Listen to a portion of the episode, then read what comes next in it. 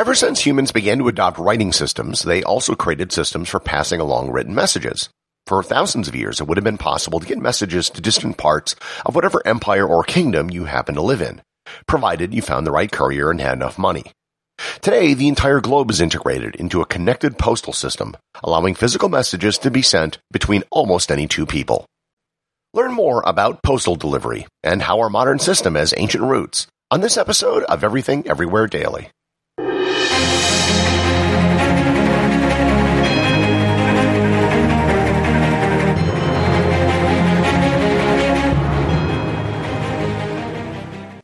This episode is sponsored by Heaven Hill Bottled and Bond Bourbon.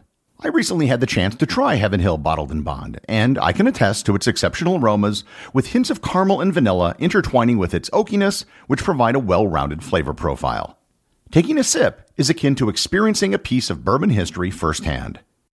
Heaven Hill Distillery may be America's most quintessential bourbon distillery, Established in 1935 after the end of Prohibition, the distillery was established by the Shapira family and has remained a family owned distillery to this day.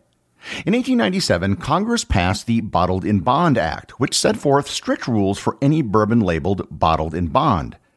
Heaven Hill Bottled in Bond bourbon goes beyond the stringent requirements of the law by aging its bourbon for seven years, not four.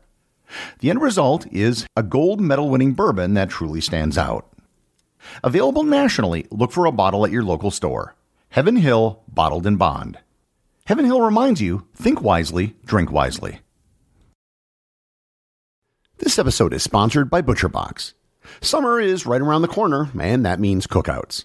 No matter what your preferred food is for a cookout or a barbecue, ButcherBox can help you make it the best. If you want to serve up some hamburgers, ButcherBox has grass-fed ground beef to make the perfect smash burger.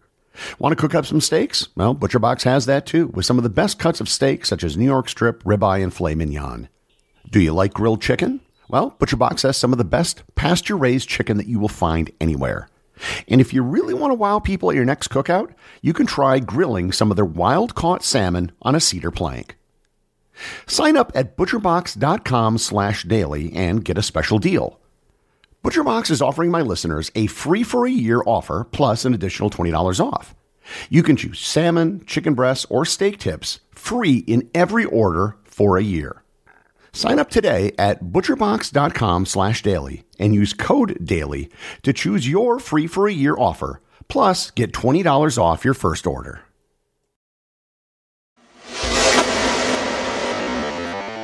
In the big scope of humanity, the development of writing was hard. The development of delivering messages was relatively easy. Once we had figured out how to draw symbols that had some sort of meaning, the next logical step of delivering those written messages was rather trivial. That is why courier systems for messages were something that developed independently in many different places around the world. The first place that we know of that had an organized system for sending messages was ancient Egypt. This makes perfect sense as Egypt is very old and they had a material in papyrus that could easily be written on and delivered long distances. At least as early as 2400 BC, the pharaohs had developed a system for delivering royal decrees throughout the kingdom. And it was pretty easy to do as everyone was situated along a single river and very few people were literate. The oldest piece of mail known to exist is a piece of papyrus dating back to the year 255 BC. The first real generalized postal system was developed in ancient Persia, possibly by Cyrus the Great around the year 550 BC. Within the Persian Empire, it was possible for any location to send and receive messages with any other location. Moreover, Cyrus struck deals with neighboring kingdoms to allow for the delivery of messages to and from Persia.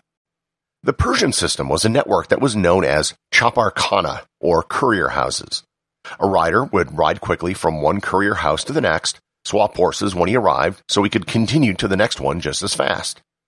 And if this sounds suspiciously like the American Pony Express system, it was basically the same thing, except that it came 2500 years earlier.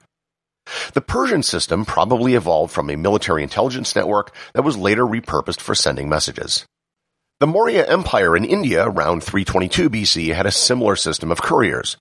They actually had specialized chariots which would deliver messages, and here too, there was a great deal of overlap between the intelligence gathering and mail delivery system. It isn't known exactly when an organized system of couriers developed in China. It's possible that the Xia dynasty could have developed such a system which would make a Chinese postal system as old as Egypt. Or it could have occurred during the Shang dynasty, which would make it a little bit older than Persia's. But we do know that by the Han dynasty around 220 BC, they had developed a system of courier stations approximately every 10 miles. By the Ming dynasty in the 15th century, there were almost 2,000 post houses across China and even more spots to swap horses between them. The ancient postal system we have the most information on is, not surprisingly, Rome. Their system was known as the cursus publicus, or the public way. It was actually based on the Persian system, where there would be posts along a road where couriers could either get a fresh horse or pass the message off to a new courier. Augustus modified the system so that a single courier could deliver the message from start to finish. This was developed so that the recipient of the message, aka the emperor, could ask the messenger further questions, which wasn't possible if the message was constantly being handed off. The cursus publicus also became the basis of the postal system in the Byzantine Empire, and it was one of the biggest losses when the Western Empire collapsed. What all these systems from the ancient world had in common was that they had an organized system of changing horses or messengers. Also, with very few exceptions, the messages would have only been for governmental or military use. An average person would have neither the ability to write, the expensive tools for writing, nor did they have anyone to write to, as everyone they knew probably lived with them in their village. Systems similar to these were used for hundreds of years by the Holy Roman Empire, the Islamic Caliphate, the Mongol Empire, and many other smaller nations. All of these were a far cry from the postal systems that we're familiar with today. The first step towards a modern postal system took place in 1653 in France. Jean-Jacques Renouard de Villayer created a private postal system in the city of Paris. He created many of the elements of modern postal delivery that you might be familiar with. He set up boxes around Paris where letters could be left and delivered. Any letter would be delivered if you used one of his prepaid envelopes or attached a receipt to the letter showing that delivery had been paid for. He actually guaranteed same day delivery within the city of Paris. Despite being a truly groundbreaking and innovative service, it quickly went out of business as people started putting mice inside of his boxes, and the public became hesitant to use them. Throughout the Age of Enlightenment, letter writing became more common amongst the elite, and here I'll reference my previous episode on the Republic of Letters. However, the physical act of sending a letter was still very difficult. It could take weeks or months for a letter to arrive, and you might never even know if the letter actually made it. This messy state of affairs continued well into the 19th century. The country that developed the first truly modern postal system was Great Britain. In the early 19th century, everyone in Britain knew that the postal system made no sense. For starters, recipients had to pay for a delivery before they even knew what the letter was about. Second, delivery fees were assessed by a very complicated system based on distance and the number of pages in a letter. It was not uncommon for someone to be hit for the equivalent of a full day's salary just to open a letter that was sent to you. For example, a three-page letter sent from London to Birmingham cost two shilling three pence, which was a lot of money at that time. Finally, there were massive loopholes in the system members of parliament had the ability to send mail free of charge. If you happened to know a member, they could mail something for you for free. There were 658 seats in parliament, yet throughout the 1830s, MPs managed to send 7 million pieces of mail per year. That's over 10,000 letters per MP annually. To get around the high cost of postage, people would begin to develop tricks to encode messages so the recipient wouldn't have to pay. For example, if you use someone's full name on the envelope, it might mean that all is well. But if you use their initials, it might mean that they needed help. Once you got the encoded message on the envelope, you would just refuse to pay for it. The person who cut through all of this mess was an Englishman by the name of Rowland Hill. Hill ushered in several major changes to the Royal Mail, which are staples of postal systems everywhere around the world today. For starters, he changed it so that the sender would pay for postage, not the recipient. Second, he removed all distance delivery charges throughout the entire United Kingdom. There would be one price regardless of where it was sent. And third, he got rid of charging for the number of pieces of paper being sent and instead charged by weight. The new cost of sending a letter anywhere in the UK was one penny for one half of an ounce, or 142 grams. This was a radical step for the Royal Mail because it was a significant reduction in the price of sending a letter. But Hill's argument was that by making it more affordable for working class people, the volume of mail would increase, offsetting the decrease in price. His reforms were implemented in 1840, and he was correct. In the very first year, the number of letters sent doubled, and within 10 years, it doubled again. One of the other things he introduced was a system to show payment by the sender. He created a small adhesive piece of paper which could be placed on the envelope to prove payment had been made. It was the first postage stamp. The very first stamp was known as the penny black, and it was an image of Queen Victoria in profile. There were over 86 million penny black stamps which were printed, and they're actually not that hard to find today. You can find originals on eBay for well under $100. Rowland Hill's postal reforms spread quickly around the world. Switzerland and Brazil adopted postage stamps just three years after they were introduced in Britain. By 1860, over 90 countries were using postage stamps. In 1874, the Treaty of Berne was signed, which established the Universal Postal Union. Prior to the UPU, every country had to establish bilateral treaties with every other country for the delivery of international mail. The treaties stipulated several things. First, there would be a flat rate to mail a letter anywhere in the world. Second, foreign and domestic mail would be given equal treatment. And finally, each country would be allowed to keep the money it collected for international postage. The UPU became an agency under the United Nations in 1948. As new methods of transportation were developed, such as railroads and steamships, one of the most important functions that they had was the faster delivery of mail. Airmail was the first real commercial use case for airplanes.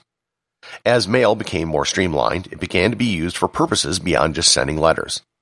In 1872, an American by the name of Aaron Montgomery Ward printed a single sheet of paper with a list of items that could be purchased by mail.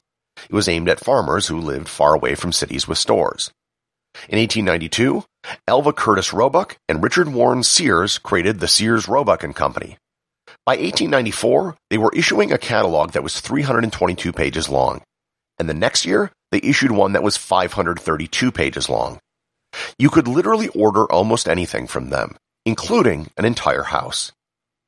As mail exploded in growth, systems had to keep up with volume. Formalized systems of addresses and house numbers were developed. Postal codes were adopted in most countries in the second half of the 20th century. In 1957, the Canadian Postal Service introduced an automated letter sorting machine that could sort 200,000 letters in an hour. The late 20th century was the peak point for global mail delivery. Electronic communications has replaced most regular mail, including letters, bills, and magazines. The one area that has increased dramatically is the delivery of parcels due to online shopping. Sending written messages was the original system of long distance communication. It quite literally had a major role to play in the development of science and technology. In 2016, a group of American economists published a paper showing a strong correlation between places that had post offices nearby and places where patents were filed from. Moreover, when new post offices were opened, patent applications increased from that place. The postal system may not be as important as it used to be, but that's only because we have something better, cheaper, and faster now. Nonetheless, postal delivery played an enormous part in the spread of ideas and information which helped create the modern world. Everything Everywhere Daily is an Airwave Media podcast. The executive producer is Darcy Adams. The associate producers are Thor Thompson and Peter Bennett. I just wanted to extend a big thank you to everyone who is supporting the show over at patreon.com. I have show merchandise available there, including hoodies, t-shirts, and stickers. Plus, it really just helps me get this show out every single day, including, of course, weekends and holidays. Remember, if you leave a review or send me a boostagram, you too can have it read on the show.